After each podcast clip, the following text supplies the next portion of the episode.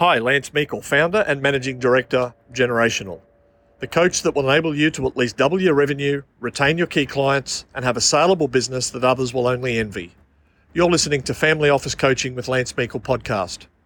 On this podcast, you'll hear how implementing a multi-family office solution to your business will produce income that you can now only dream of, deliver you a strategy for key client retention, and ensure that you have solidified relationships with the clients that you want and can't afford to lose.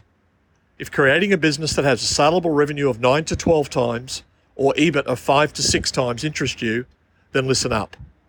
So to get started, go to our website, gen m f o dot com. That's G E N M F O dot com, where you'll find heaps of free insights.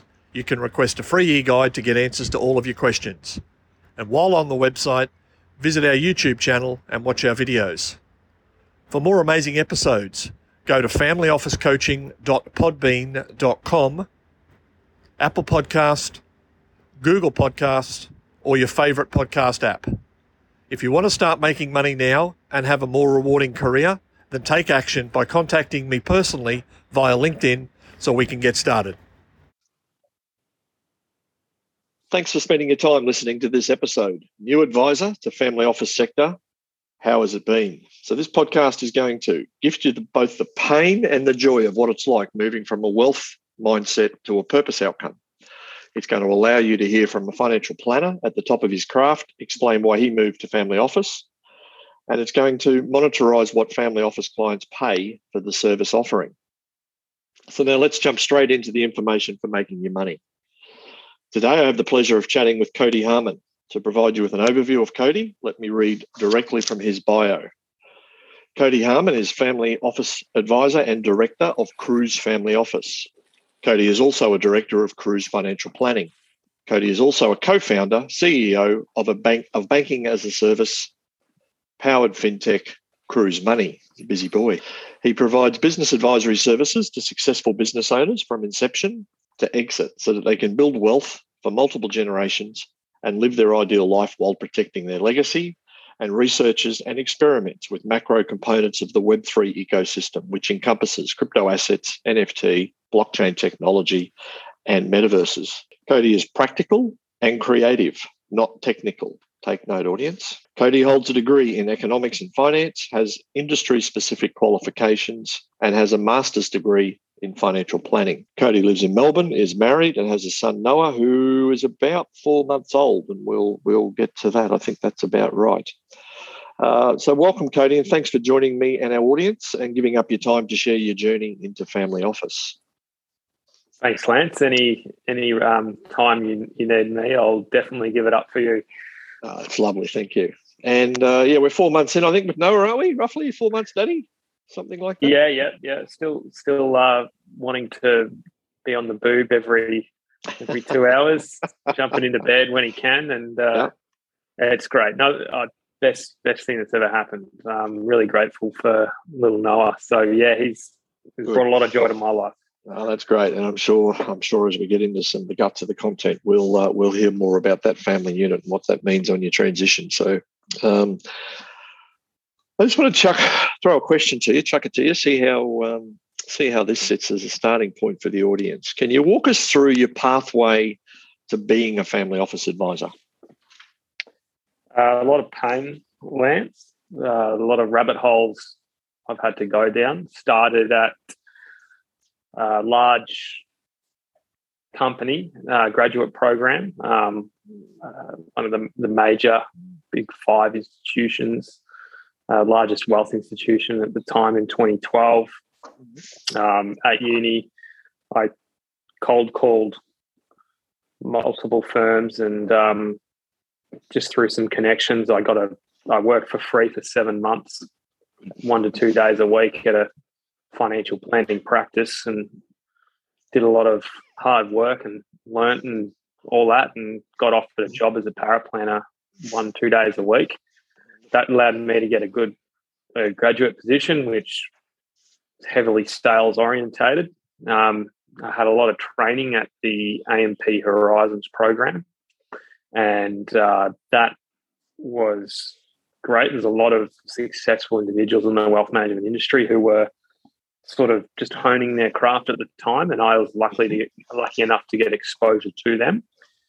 Uh, met one of my current business partners there, and uh, yeah, we for a few years was in that ecosystem. Um, some good things and some bad things, and very very heavy sales culture in that network at the time, and that didn't sit well with me. So after a few years in that environment, I moved and thought, well, I've got my networks. What do, what do I do? And I went to a, um, you know, and I wouldn't say the word independent technically under ASIC, but a sort we of can, a, we can we can open that up to your own words here, mate. We're in safe ecosystem yeah. called podcast. Yeah, yeah. Words the firm, yeah. So the firm was, you know, self-licensed and had um, full M D A capability. So every client was on an M D A contract. So I yeah.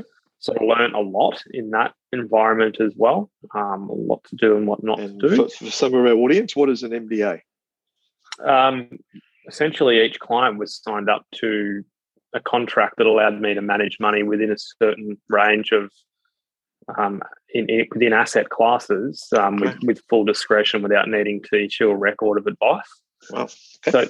So it was like heavy investment management focused, the role. And, uh, you know, that it taught me a lot of things, but also taught me that financial advisors are not best suited to managing money. So we focused there heavily with one of my current business partners, Jaden Post, on really developing some science and evidence, evidence-based decision-making around modelling um, to allow clients to get to um, good outcomes, but uh, focusing on enhancement of net worth, not not fluff, not we're going to be a guru and get you an extra investment return or any of that. It was more um, strategically focused. And so in, in doing that and having good people with me, you know, I was able to probably get to the top of my game pretty quickly in that firm. Um, you know, won some awards and stuff like that with the F P A. I think I'm still the youngest to win their A F P of the year award. But to well me, it's just all, it's all buzz and noise, that sort of stuff. Um, it now probably, looking, probably wasn't at the time. I was going to say it. No, probably, sorry, no, twenty-five-year-old, twenty-five-year-old, um, twenty-six-year-old sort of, yeah, a bit different to a thirty-one-year-old looking back. So mm. I did that and, you know, look, sort of where I was working and the value set I had at the time didn't really align with where I was. So, you know, uh, nor Jaden. And so we, yeah, we, we've um, set up our own business, and that was with Nat as well, Nat Daly, my business partner. Mm. And that was called Hardline Wealth. So... Okay. Um, as you can imagine, some twenty or three twenty-year-old boys get together in their mid-late twenties. The name Hardline is uh, oh. Wealth. It sounded great, didn't it? You know, yes, big yes. nut, puff the chest out, off we go, take over the world. um, yeah, and how'd you go?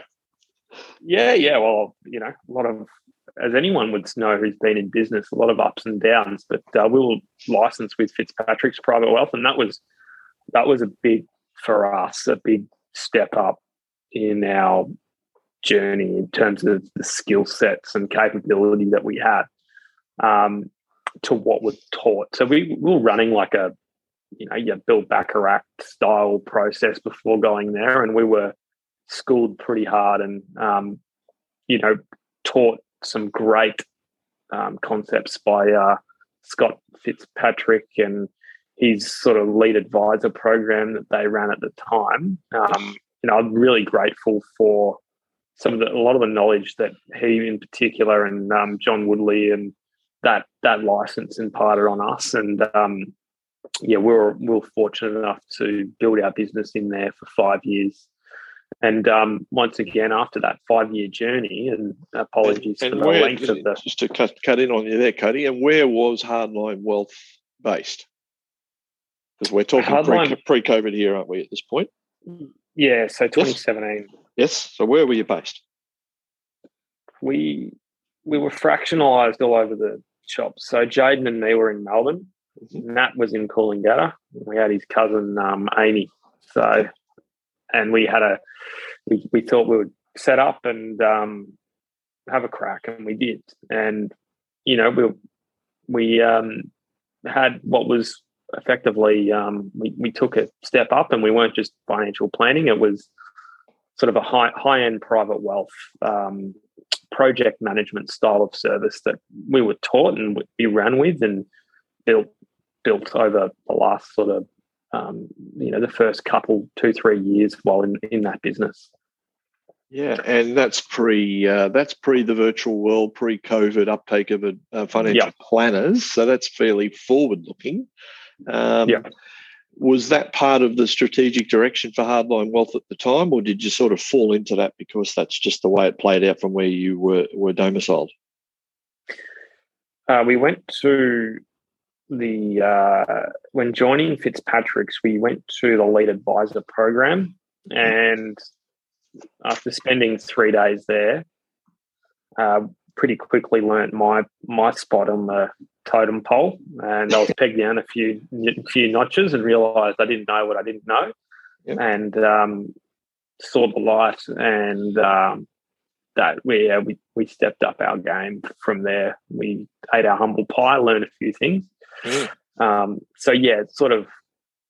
Uh, Still a sub. That's obviously a subset of a family office, but we learned, um, I think, a great pathway to jump up into uh, where we're at, um, mm. and I'm trying to improve day in day out today. And the and the uh, is it a simple case of rebadging to your new entity name, or is there some structural changes that's forced that? And what's the thinking behind Hardline Wealth to Cruise?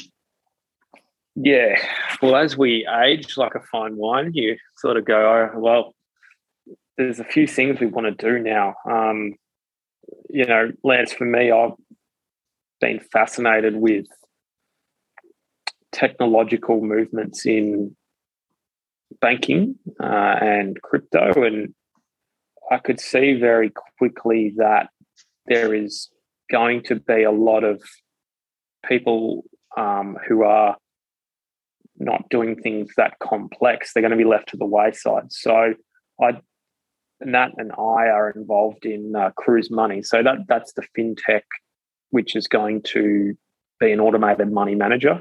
Uh, it'll save money on behalf of the user. And when looking at that and the branding we had, yes. uh, we came up with a brand for that entity that was sort of fresh. Um, it's like the, you know, Cruise, it's it's got a lot of meaning with yeah. Nat's family, and you know there was just a lot of omens there, and we just sort of ran with it. You know, it's just a name, but it's scalable too. So uh, we we ran with that, and then we thought, well,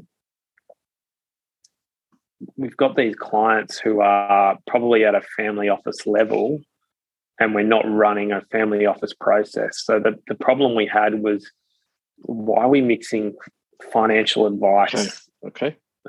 Yes. and private wealth, uh, just private wealth with family office, and uh, and that's a fairly common, uh, perplexing problem to have. And if you don't know what you don't know, then you run with that and try and all the different iterations, of course, to uh, to work your way through that maze. I think that's you, you would have spent some time, no doubt, working through that until you come out the other end. And I think that's a fairly normal process that high-end financial planners would be working with. Would you would you concur with that?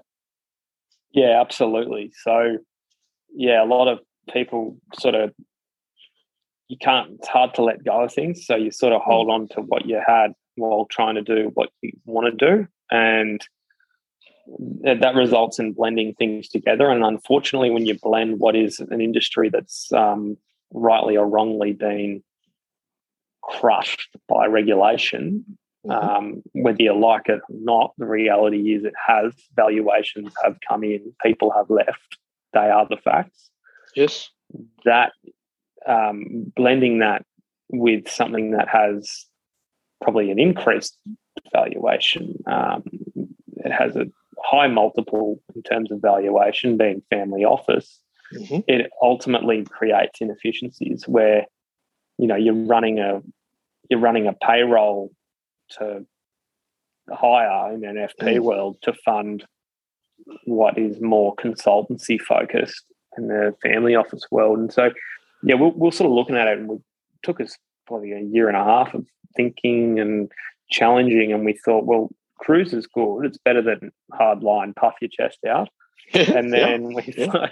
I love the connotation thought, of cruise. It makes me feel comfortable for sure. You do the work. Yeah, yeah. I have a better life. I like the I like the connection. I'm not sure that's how it was meant to be, but I certainly like the connection, the dovetail between the, the name and uh, the output. So very good. Well, the, the idea will be is that um, the whole ecosystem can ethically feed each other. Um, yes, okay. And the, the, the fintech app will serve the masses who have been priced out of advice. The financial planning entity will then capture those who are in need of good, fair fee advice. Yes. That requires some science, some modelling, some products, et cetera. Mm. And then there will be the family office, which is for the, you know, we'll get into that. So we will get into that. But if you're sitting, if you're sitting in the, or if you're listening, uh, from the audience and you're sort of pondering, okay, well, that's good for you, Cody, and thank you for sharing that with us. Would you, if you had your time again, go down the pathway you've gone down, being a diverse background as an entry point to become a high-end planner, firstly?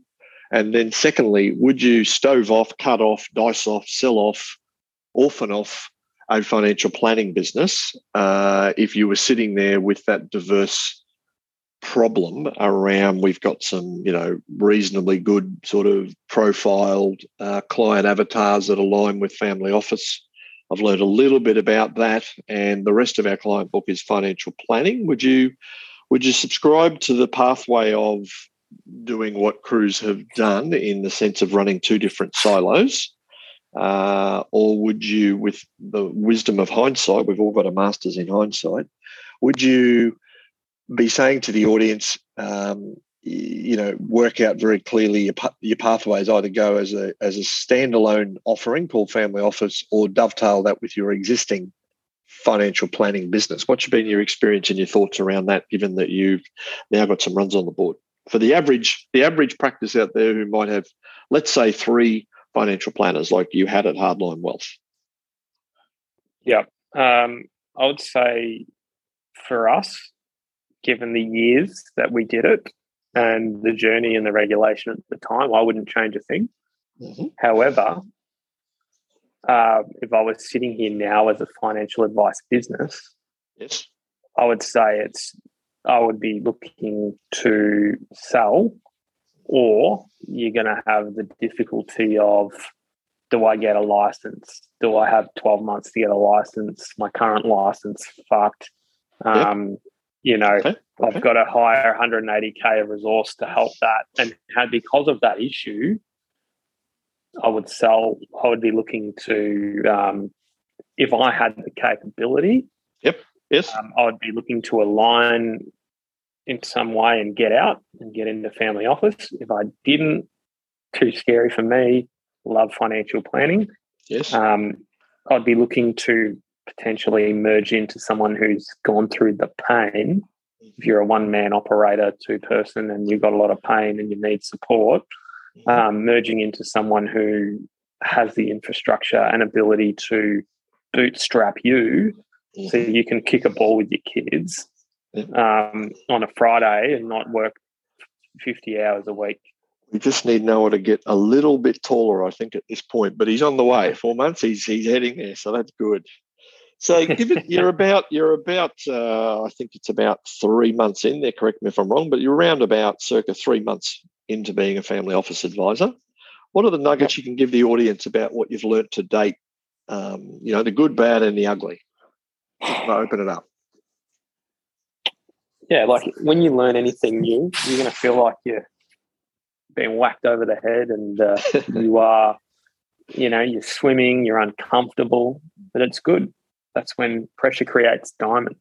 So for me, it's, I know when I feel that way, it means I'm growing. So that's the feeling side. Uh, the logical side is, is it's been good to just get rid of financial planning. And the question you've maybe asked me and I've heard it somewhere, is how free do you want to be? Mm-hmm. And I fucking Wish. feel free. Yeah, well, okay. And, so do- and and and so you've got the ability now to not worry about that noise, yes. compliance, F D S, renewal, engagement agreement, determination, D D O, all the shit that uh, is, to be honest, for me, it makes me feel sick thinking about it now. Um, yeah, I couldn't go back, man. Couldn't yeah, go back. and and. Do you, with that experience, limited experience, and put that to the audience, you know, I think we're sitting probably about three months. That's about right, Cody, somewhere there, with your experience where you've been completely hands-on in the family office space and off the tools um, completely yeah. one hundred percent. Yeah. So would would you think um, a person listening who has self-doubt, uh, maybe contemplating put a toe in the water, Uh, has the ability to start, or do you think the obstacle is too high? They have the ability to start, mm-hmm. and it will take a while. And the reason is it might take, I'd say, a one to two year condensed period of pain and learning. Mm-hmm. Um, and the reason I say that is because with the model that Fitzpatrick's had, you sort of get, I'd say, sixty to seventy percent of the way there. And then, which which which I think uh, would fair to be say would be a lot more than most, substantially yeah, more yeah. than most. Yes, it's yeah, probably the best of high end private wealth yes. I've seen. Okay. And so, to get to that point alone is a lot yeah. of pain. And you you look in clients in the eyes who are running businesses, and you're trying to quote fees of two grand a month or something like that. Mm-hmm. You've got to get there. And and then to, to get further to family office as well. You don't have to go through the transition, but it's just there is a bit of a journey there. And um, some advisors are, Lance, that's sitting like, oh, two, three years experience. Uh, what do I do? Right? Yep. Yes. That's a, they got more pain, but they still can be done. Yep. The right mentors are there to get to family office compared to someone who's been in private wealth. They've seen small business C G T concessions. Yes. They've seen um, estate planning complex. They've they, they've seen a lot of the stuff. They're comfortable. That's that can be that jump can be done quite quickly. Yeah. To family office. And what's the good? What's the good? So we felt we felt some of that pain and wisdom, which is good. Is the is there any sort of nuggets in the good in that limited period of time that you've been playing in family office? Is there how free do you want to be, which is great. Uh, any other nuggets that sit there along with the learnings you've had in those few months to date, which, which let's say they have either, uh, they're still good, they're positive, uh, you wouldn't change it, you've articulated that, uh, and the good might not be as enhanced as you thought it might be, but it's still good, uh, or something's blown you out of the water that's better than what you thought it would be. What's, so what's some of the positives that you've picked up? The need to evolve myself, as in my ability to communicate in a, uh, let's say, an agitating way, um, controlling the frame of conversations. Those conversational skill sets have improved and are improving and need to continue to improve. But that has been a major nugget for me, as well as the certainty of a repeatable process to deliver good client outcomes and deal with the complex, but have it being sustainable and repeatable. A lot of private wealth processes out there are just sort of, let's pay a monthly fee and make shit up and keep it going. Oh, I'm an investment guru, but now I'm not. I'm an estate planning guru because markets are down. I'll, or now, now markets are up. I'll glitch the investments. I'll keep my retainer going. Mm-hmm. That's jumping from that to, no, this is a process. I'm the advisor concierge. I've got a subset of solutions here that you need at various points. Mm-hmm. I have the authority and the experience to decide what and when is used, um, in what order. Is that that jump is, I think, satisfying for me to know that there's more sustainability of revenue and an uplift in revenue and an uplift in client outcomes as well. So would a person would a person listening who is, shall I put it into a box and we'll call it non-disciplined, uh, might be quite competent, very technical, very sound, great client engagement. Uh, they love their clients, clients love them, their team's great, their culture's great, their brand's great, the A F S L's great. Uh, by, by the way, if anyone's listening that's got all of those things, please let me know. Um, I was going to say, it was just a fairy tale. Yeah, yeah, well, yeah, but there's plenty of people who want to believe their own fairy tales. Um, and let's say they've got all of that. Uh, from what you've just said, I'm hearing that you would not be advising those people to enter into family office space thinking a price point is going to be the, the white knight that's going to solve the world, because they could come unstuck with being non-productive even though the price point is higher. Would that be a fair assertion? Correct. Yeah. So there is there is that process and governance part that you're you're just you've discovered in your limited time, and that's a pretty good pickup in a short period of time. Um, and has that been higher or lower than what you thought it, ex- it existed, or did you think it existed as a as a framework, having to have procedures and processes?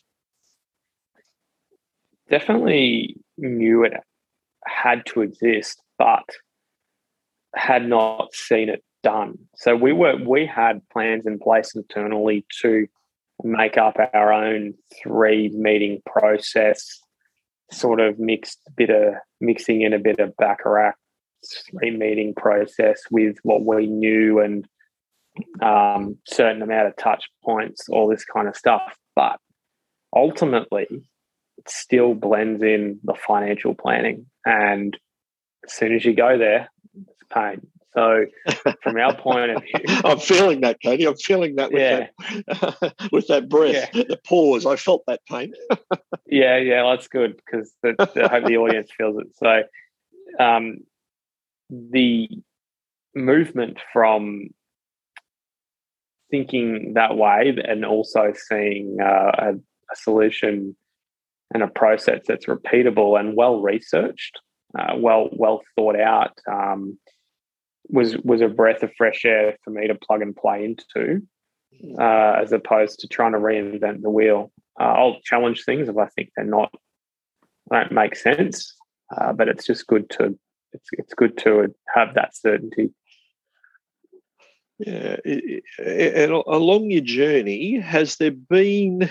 Can, can you clearly articulate a moment, a light bulb moment, where, and in your own words, the movement from financial planning to family office triggered? I would say when it's been positioned to a couple clients and I finally started to realise that it's about the outcomes they're getting, not the output. So that penny dropped. And to give you an example, traditionally, people will go, I've got all these cool tricks. Yeah, I've, I've talked to you about this, that, you trust me, get it. And by the way, there's, oh, we can do this recontribution strategy. We can testamentary trust. We can small business C G T, cost base uplift. And the client gets peppered.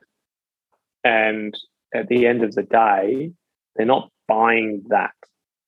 They're buying what that gives them. So and let's just start, let's just run with that. Let's just stay on that runway. Um, there'd be people listening, I'm sure, that will challenge that, and their hairs will be up on their back, and they'll be they'll be breathing fire, which is great. That's the purpose of having podcasts, is so that we can kick the can around. Um, for the people who uh, have though any of those technical competencies, let's say they've got one of those. They might be C G T, small business C G T experts. That's their niche. That's what they do. What's your experience, or what would you be saying to the audience who are sitting there listening going, well, you're a bit of a wanker, Cody, because you clearly don't have my experience. You don't have my expertise in small business C G T. I provide an enormous amount of value and transform people's lives with putting that under fifty-five into super and paying no tax. And I think it's a bit arrogant of you to make comments along the lines of, um, you know, we're not as, um, you know, focused on outcomes as what you seem to be with this crazy wacko model called family office that seems to be also good. What ha, has that been a, a thought sort of process or an observation that you are comfortable in saying, yes, you've you've you've had that sort of pushback uh, to justify existing and staying where you were with Hardline Wealth in financial planning? Um, and if so, or if not, what makes the difference now for you to make the comment that you've made around the outcome versus the output to that um, yeah. example I've just provided? So in terms of experience, um, cost-based uplift, you know, I've sat in on, you know, at least twenty meetings with tax lawyers and accountants talking through those strategies. You know, I get, I'm not as good as an accountant would be or a tax lawyer would be, you know, but I get, I get, I get it a lot. Mm-hmm. I understand it. I get you're going to save a client over half, over half a million dollars in tax. You can perform a range of other strategies around it. I get that. That's all output. Yeah, I can maybe uh, get some deductibility on my home loan, get a chunk into the super, roll over replacement asset. I'll yes. sell my business for ten million, locked in four million. I get I get the tax paid on the four million, six million. I've got the um, tax on that only. I get it, right? Mm-hmm. That's fine. Yes. But at the end of the day, if you got a client to choose between that mm-hmm. and also... Which is pretty good, right? I, I think you'd agree. That's pretty good compared to not having access to that knowledge and expertise. Oh, yeah. It's yeah. a pretty cool outcome. Yep. Yeah. Yeah, yeah, but whoever's advising on that, the question is, is are they providing that inv- advice in line with what the family's legacy is and what it stands for and what their charter says? Or do they know? Yeah. Or do they even or know? Or do they know? Yeah. yeah. Do they know yeah. that, um, that, as an example, uh, the family might have built wealth through a, you know, just... Uh, shooting the shit. The husband might have built a lot of wealth in his business, mm-hmm. but he did it in a business he didn't have as much purpose with, so he wants to get out. Mm-hmm. Um, and if you knew what the charter said and the legacy said, you might realise that based on the age of the family, they want to start a family business with more purpose, mm-hmm. that using... It so might not be or something. Tax. Yeah. It's the yeah. replacement asset, isn't it? Yeah, okay. And yeah. so we might roll that into a family permaculture farm operation. Yes. Okay. Right? Yes. Yeah. So that's that's the difference in the and, strategy. And when you were on the tools, which we, uh, we've identified you're now happily off, when you were on the tools sitting in Hardline Wealth, financial planning, sitting in your twenty meetings with the with the people achieving, you know, good tax outcomes and good outcomes, would you subscribe to that pushback if somebody was to come to you, like I've just articulated, and asked you and said to you, that's just a transaction? Yeah. So would you would you subscribe to what I've just articulated to you around when you were on the tools at Hardline Wealth and you're sitting in those twenty meetings and your mindset is that we are providing, you know, expertise, top of our game, we're doing phenomenal things, uh, and somebody was to come along to you and say, Cody, that's just a transaction? How would that have felt? Oh, you would. You, your instinct is to sort of dig the heels in and go, "Well, that's fine, but I'm, I'm, I'm a guru, and I've, I've figured it all out," and get stuffed. That's that's the natural yeah. instinct. And yes. to be honest, I'll be quite frank. When I, you know, before I actually met you and understood what it was, um. I thought that it was just, I had it figured out. Um, and so that... And I suggest that, you did. I suggest you did have it figured out. Yeah, that yeah. Transa- that that transaction out. was done competently. Yeah, I'm sure that yeah. was the case. I had yeah. a great relationship, and to the audience, I had a great relationship, and I still do with my clients. Yes. It's just that this enhances that. You get to embed yourself more in the family and in the business to drive those outcomes forward. And there's a there's a better relationship with your clients. There's yeah, that small business C G T, that's just a subset within a subset. And how challenging has it been for you in the three months to test your um, head up your ass, arrogant, top of my game. I've been through private wealth. I've done the hard yards. I've done cold calling. I've earned my seat at this table. Uh, I feel as though I've won some awards and I'm quite capable and competent to, you know, have the right to talk to people around the topic of family office. How have you found that from a confronting, um, you know, emotional intelligence learning exercise versus the ideology you thought would be somewhat different, either easier or harder? How's that transition been? For me, it's been good. And the reason it's been good is because when I realised that what I'm doing is suboptimal or not as good as it could be, yes. I, I personally, and this is just everyone's different, and I get that. Mm-hmm. Um, I, I personally go into overdrive. Go, this needed to be done yesterday, and you've seen that probably already. Is I want, I go well. Every client needs to go through this, and if they don't like it, then you're not the right fit. And that's that's the reality for, for the ones who are in that position. And so if they don't like it, they can go to the private wealth advisor and they can be referred on. That's okay. Yes. Um, and what's right will be right. People will voice what their preferences are based on what you've provided. But it's it's been a good change for me. It's been a lot of workload, and and and that's because your head hurts because you're learning.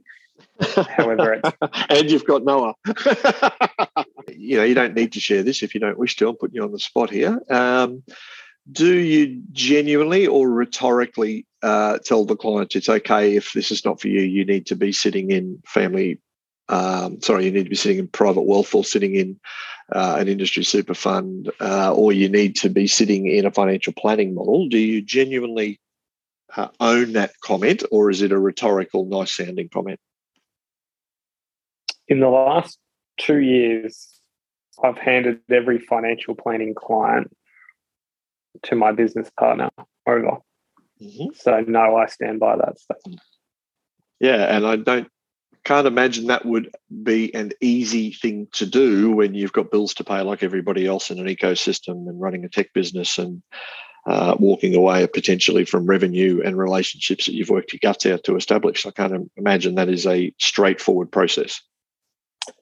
It's not, and the default is is commitment bias. I've committed to this. I've got confirmation. My thought patterns are biasing me to this. Um, I've got, you know, the fear of loss and all of that, and um, status quo. I don't want to change my default. All those things. But, yes. Um, The my question would be back to you or the audience would be, is your client better off being with you mm. trying to be half pregnant mm-hmm. or is your client better off with someone who's all in on what their needs are?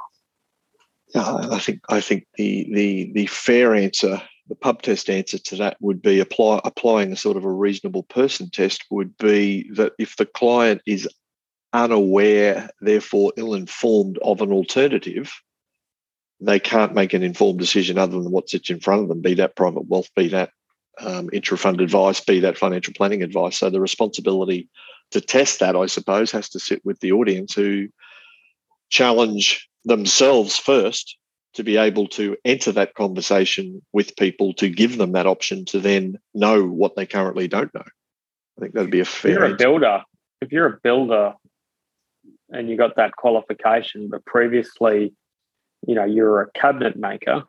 Yes. You're still trying to do the cabinet making while doing the building, and you go to the, you know, you, you quote a job up and a million dollar build, but then there's, I don't know, a hundred grand of cabinetry work you want to get your Get your teeth into. Is it the right thing to try and do both? And I'd say no, because the pure builder is a better builder than you are. It's the facts. You yeah. might be brilliant, you might be able to do two at once, and the pure cabinet maker is probably more up to date with changes in the um, limits of what screws they can put in on a cabinet, so it's yeah, free of defects and all that. Good example. So yeah. So on your, journey, on, on, your, on your journey, I'm sure we're going to have a massive percentage of the audience in transition of uh, you know, educational frameworks, whatever they are, wherever they are on that pathway, whether they're starting, whether they're near completion, whether they're vacillating, uh, whether they're pushing back. Was the education standards, for the betterment of our audience, was the education standards an issue at all in your transition to family office? And if so, what percentage weighting would it would it have been in that decision? Zero, outside of qualifications needed to establish authority. Yes. If clients care about that, uh, zero. Yeah. The okay. need to, I ran a rat race of qualifications. I started, I thought, oh, yep, R G one forty-six, economics, finance degree, I'm set. Get in there. And, oh, no, you need S M S F. Do that. Oh, no, you need gearing and margin lending. Do that. Tick, tick. Oh, you know what? Big Four and A M P, you need a master's degree by twenty twenty or you can't practice here anymore, thinking I'm going to be there for that long. Yes. I go do the master's at uh, Griffith, I think, where you teach. Master of Financial Planning, tick, tick. Oh, no, no, that's not enough. No, you, you, you need ethics. You need the, the commercial law. Sorry, the law subject you did doesn't transfer to this, so you need to do that too. Sorry, credit doesn't compute. FASEA degree you did start twenty fourteen, so I do that. I'm, and sharing, then, I'm oh, sharing in your pain. I'm laughing with you. Not oh, and then we got an exam. No, the audience will love this. Oh, then, then you got your exam on top of that. But then you had an exam for the ethics subject, which is really just repeating in the FASEA exam subject. But I passed the previous one, which was harder than the FASEA's exam. So I do all of that. And then and then you're like, cool, I'm done now. And then it's like, oh, by the way, we're just going to change the goalposts again. And your file notes are now not ten pages, they're twenty pages. And then we've got D D O. And I'm like, all right, I'm out. See you later. So I'm, I'm getting to that light bulb moment, which I asked you earlier, and we didn't get there, and that's okay. Uh, we're, we're oh, yeah, light bulb, Lance. So oh, yeah, was, no, no. Can I go to that now? The light bulb. Where was the light bulb when, moment of F F? Oh, yeah, yeah. The light bulb moment is when you're on vetting and you're being told by compliance people how you should advise your client when my dealer fee indirectly funds your salary, and I'm doing things similarly to other planners who are also offsetting, and there is an arbitrary line on that. And I got to that point, and I also looked at that and all the compliance and all the shit, all the stuff I talked about, and I just thought, uh, no more. Very well put. And, and on that journey, you've ticked a lot of boxes as well to uh, probably validate the lack of the requirement for vetting as opposed to some of your peers. But anyway, I'm sure that's a story I for said, another. Jaden, you can have it all. And he smiled and said, I'm more compliant than you and I'm efficient, and said yes. So there we go. That's a good... A good outcome for all parties, by the sounds of that one. Um, yeah, no, it is. It's been great. I can't. Yeah, it's been so really what, good. What counsel? Um, what counsel would you give anyone listening if they're pondering whether or not to put their toe in the water and explore family office? So we're talking the, the you know, not talking the inflection point. We're talking the inception point where they've heard what you've just said. They're laughing with you. They're feeling the pain, and I'm sure a lot of people are are on that transition of getting those boxes ticked. Um, and they might say that, look, that's fantastic. You know, it's almost done, but, you know, I, I concur with what you said. You thought every one of those things was it and it would be done, and it just kept compounding. Um, so what, what would your counsel be to someone, given your experience, given your journey, um, to someone, if they're listening, around pondering whether or not they should put their toe in the water and explore family office? I would say find someone who is running a family office and sign a non-disclosure agreement and sit in on a management team meeting and see how it goes. Wow. Wow. There's a unicorn. Fantastic.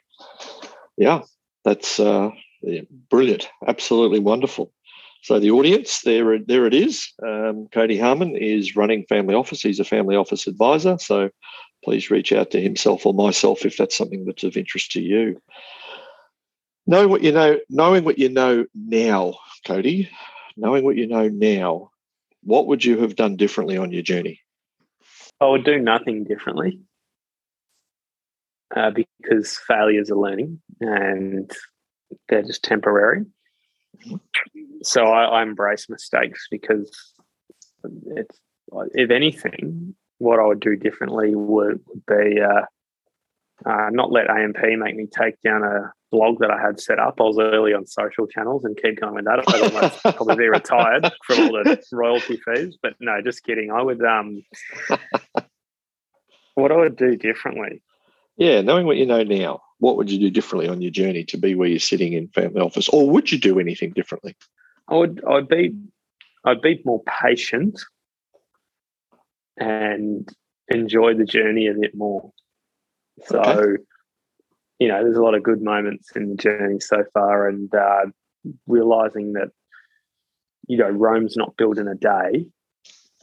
You know, you can't, you're a graduate one, two years in, you can't just go move straight away, have your own A F S L, have this, start, have all the pain, think dimensionally, spin off this, spin off that idea, do that, do this, have staff supporting you. It doesn't just, you can't just click your fingers.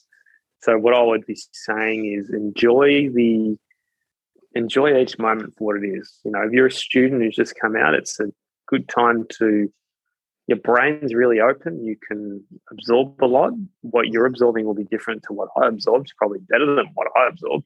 Um, and embrace and just in, be a bit be patient. You know, work. Don't don't be lazy. Be definite with your purpose. And definite with the actions and the plan towards that. But just be patient because, yeah, that build your networks and kiss the frogs you need to build good networks and be patient. Mm. That's what I'd, I'd, I'd enjoy the moment a bit more. Fabulous. I find the learnings that uh, we can give people is is the real intel um, from podcasts that I like to hear, the authenticity of what people can share of their either mistakes or learnings or whatever it is. But um, for me, they're the they're the words of wisdom for people who've walked before you to share. Some people, uh, you know, will have great stories. Some people have some war stories, and somewhere in between. And uh, I just always think it's important to close off with, you know, what are the learnings that you can gift people so they don't need to replicate the mistakes, or they can follow in your footsteps where you think it's been a you know, wise thing to do. Just on those learnings, if I could quickly add something. Please. It's not just about the money and your financial skill set. For me, it's a balance of health and relationships. And, you know, you need to, if you're just as good as your competition, uh, but they're eating healthier than you, they're fitter than you, they have more time to do that, they have time to focus on improving themselves in their relationships with others and their community, then, you know, you will, you'll be left behind and ultimately your, your success will be less fruitful. So I would be mm. saying that mm-hmm. the focus holistically on other areas is going to be important. You've got to, this is hard on the brain. You've got to be, you've got to be getting that cortisol out of your system at the end of the day. You've got to be working out. You've got to be eating healthy. You're not going to, you, if you're going to smash Maccas, um, not work out, uh, you're not, you won't last in a family office environment. The cognitive capability and load is too high. I'll put that there. That's an unorthodox one. I'll leave people with. They'll get angry at that, but fuck it. That's okay, yeah. and and uh, and in winding up, would you subscribe to my following statement? You thought it was going to be harder, if not impossible, to get enough clients to justify your decision to move to family office. No, I have no limiting beliefs on that. Um, I, okay. I would I would find the clients. I thought it would be hard to run a repeatable process because of the complex of it, the the the intellect needed to run a family office. I thought it would be too complicated to have a repeatable process, and I've seen that that is now available. That was my big fear. Mm, Client, clients, mm. fees, that's that's fine for me. I'll, people refer to me. I I put myself out there, insert myself into communities and be of service, and that then the work comes. So interesting. Yeah. Good. Cody Harmon, thank you for your time and your generosity of your intel. It's always awesome when people just open it up and share that, and I'm very, very grateful for your time. Thank you. Thanks, Lance. Anytime, mate. If you want our help in any way, shape or form, go to gen m f o dot com. That's G E N M F O dot com and interact. Please share this episode with anyone you care about so that they, like you, can have a pathway to wealth, health and a legacy. Please leave an episode review at gen m f o dot podbean dot com, Apple or Google Podcasts, or your favourite podcast app, and subscribe to not miss our latest episodes. Until our next episode, remember, if a pathway to wealth, health and a legacy is what you seek, Generational is where you start. Thanks for listening.